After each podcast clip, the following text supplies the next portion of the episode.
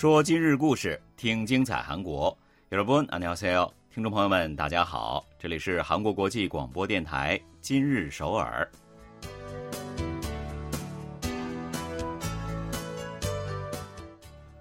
聚焦今日首尔，体会当下韩国，让我们带您走遍韩国的每个角落，让我们把最真实的韩国送到您的耳边。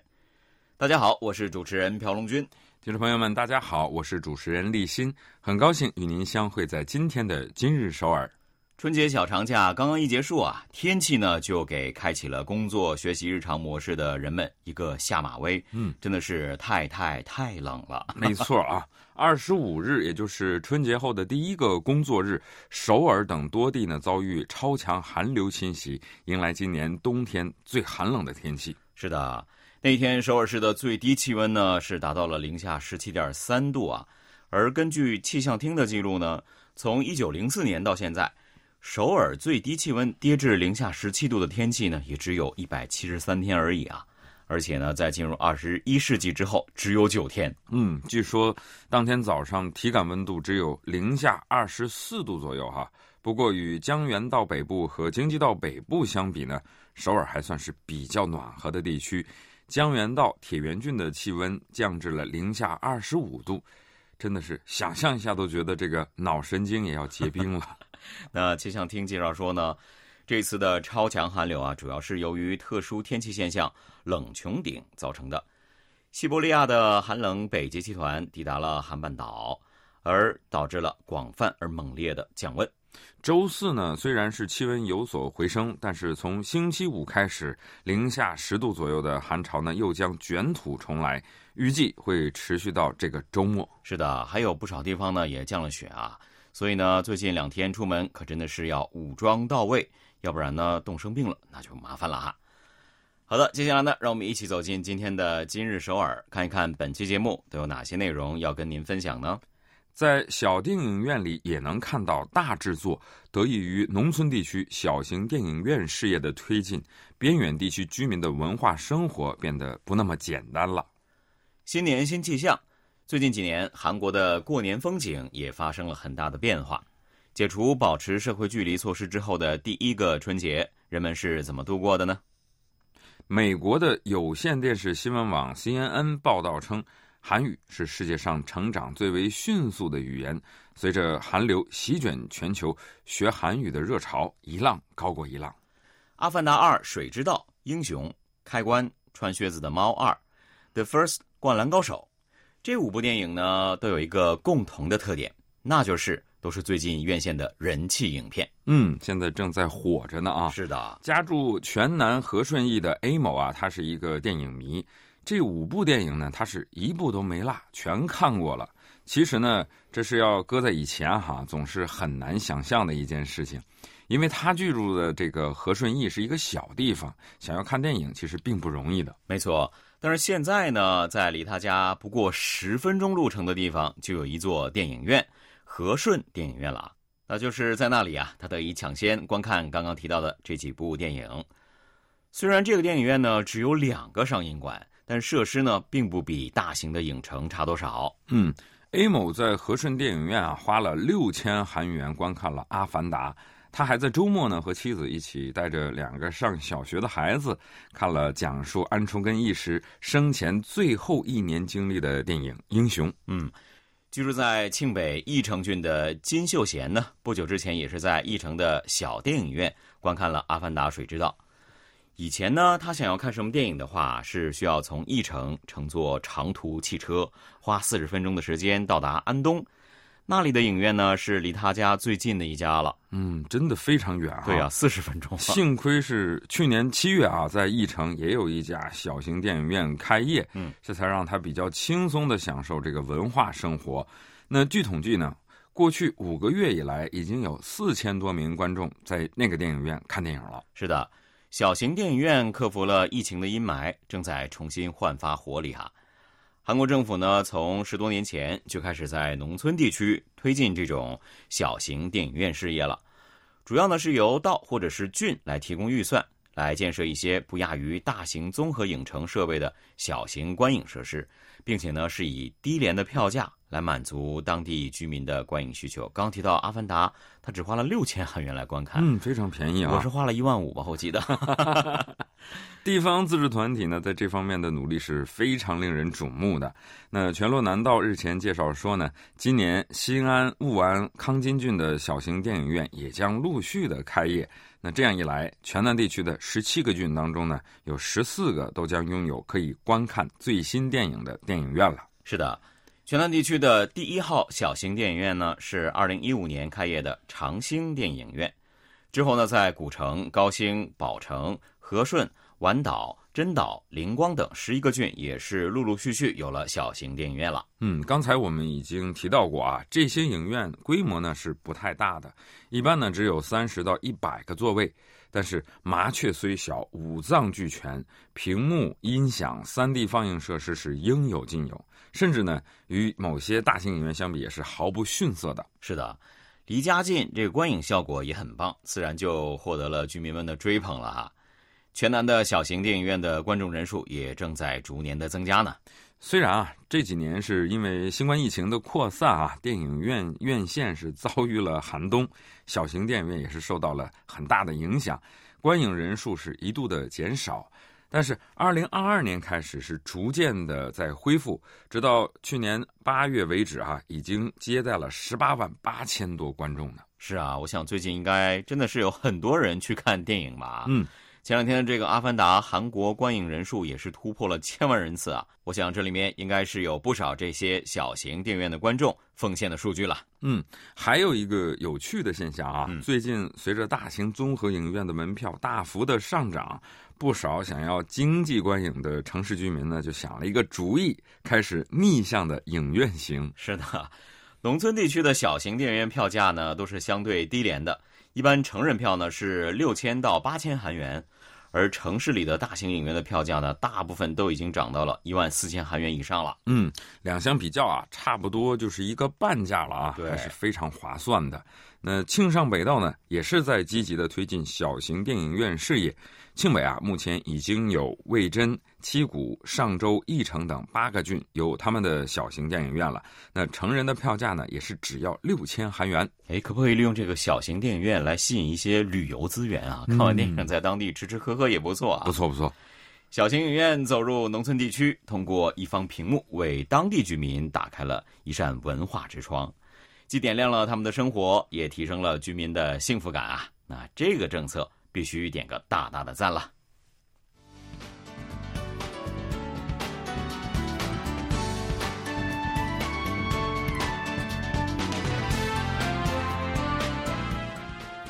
这里是韩国国际广播电台今日首尔，欢迎回来。那一起来了解下一条消息。好的。春节前，哈仁川国际机场公社呢曾经预测称，春节长假特别交通对策期间的二十日至二十四日，机场客流量呢将超过六十万人次。果不其然，前两天看这个电视新闻啊，仁川机场真的是人山人海。对，听说好像这个航班啊真的是班班爆满啊。嗯，老家在釜山的上班族 A 某呢一家，他们就是那人海当中的几朵小浪花。他说了。今年春节假期呢比较短，开私家车往返于首尔和釜山之间太折腾，再加上疫情期间呢一直都没有机会出去旅行，所以呢就打算利用这一次的春节假期来跟家里人一起去趟泰国。嗯，今年像他这样哈不回老家而选择了境外游的人是非常多的，这一点呢从旅行社公布的统计数据也能得到佐证。那么韩国一家大型旅行社称呢，他们推出的春节海外游商品。获得了爆发性的人气，预计预定的人数达到了去年的七十倍。是的，那另一家大型的旅行社呢？同一时间的海外游商品预定人数也是达到了去年的九十倍还多呢！哈，那看来人们春节就该回老家看看这样的一个想法呢，已经正在逐渐改变啊。嗯，显然这个改变是非常大的啊。是的。有人往外跑，有人呢就选择宅在家里，或者是利用春节假期来加班打工。那在庆北蔚山工作的上班族毕某啊，今年春节就没回老家，而是在公司申请了两天的夜班。他老板应该很开心啊。他说了，自己不想回家听长辈们和七大姑八大姨的碎碎念、催婚什么的。而且啊，最近经济不太景气，与其跑来跑去的花钱，还不如留下来赚点加班费。嗯，正在找工作的 C 某呢，也是没回老家。他在春节期间找了几份短期的兼职。C 某说啊，自己都已经二十七岁了，还没有成功就业，感觉到特别愧对父母和亲戚，所以就留下来打几份工来赚些生活费。而且呢，春节期间的这个兼职费是比平时要多的。这个时候打工啊，性价比还是比较高的。嗯，那也但愿过年后呢，他也能够成功的找到自己想要的工作哈。嗯，还有一个很大的变化呢，则是发生在家家户户的茶礼桌上了。韩国人呢，有在春节期间举行茶礼的风俗。那准备茶礼桌呢，也是很多人家的大事了。以前啊，茶礼桌那可是极其丰盛啊，摆满了各种肉类、水果、糕点。韩国人呢，常常形容说，这个压的桌子腿儿都要断了。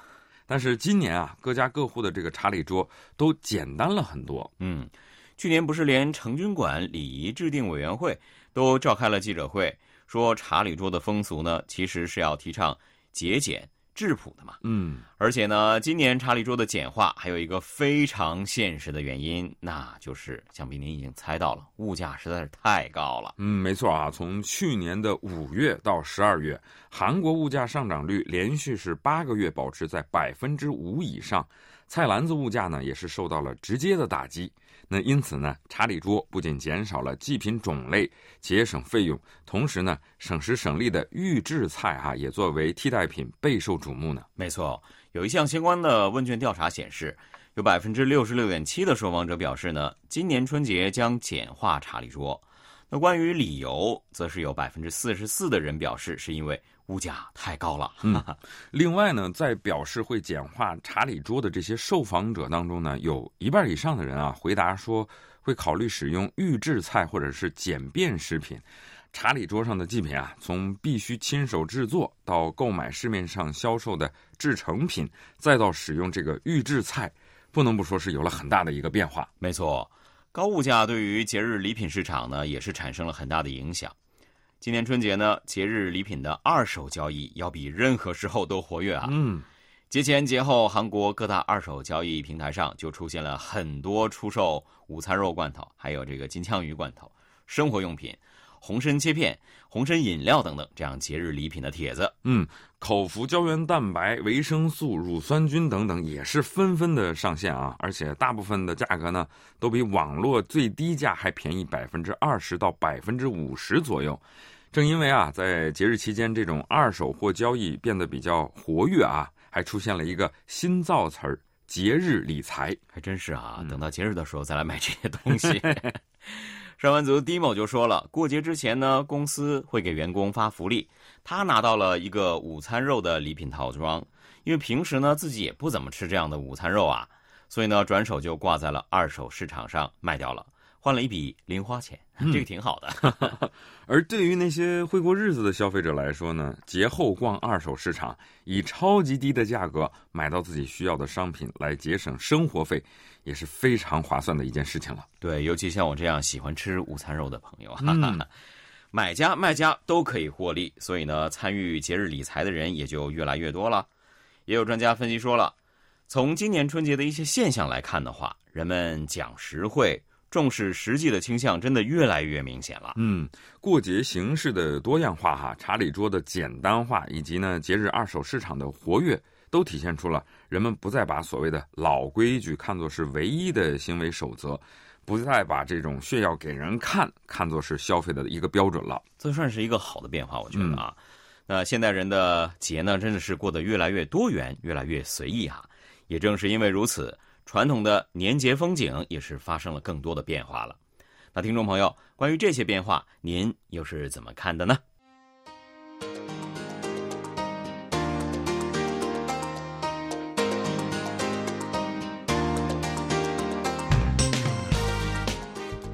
这里依然是韩国国际广播电台今日首尔，一起来看最后一条消息。